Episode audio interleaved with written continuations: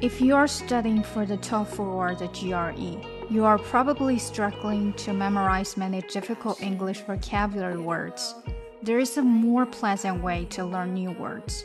Elian D. Button, a famous writer and TV announcer, has written books that include many words deemed to be essential for those taking search exams.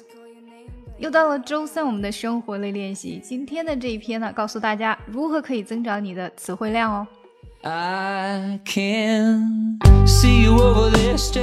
更详细的讲解，请点击我的名字查看听力阅读专项提升。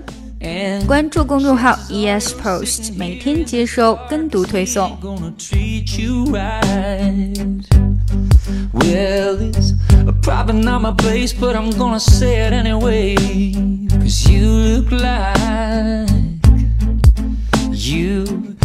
Hadn't felt the fire, had a little fun, hadn't had a smile in a little while.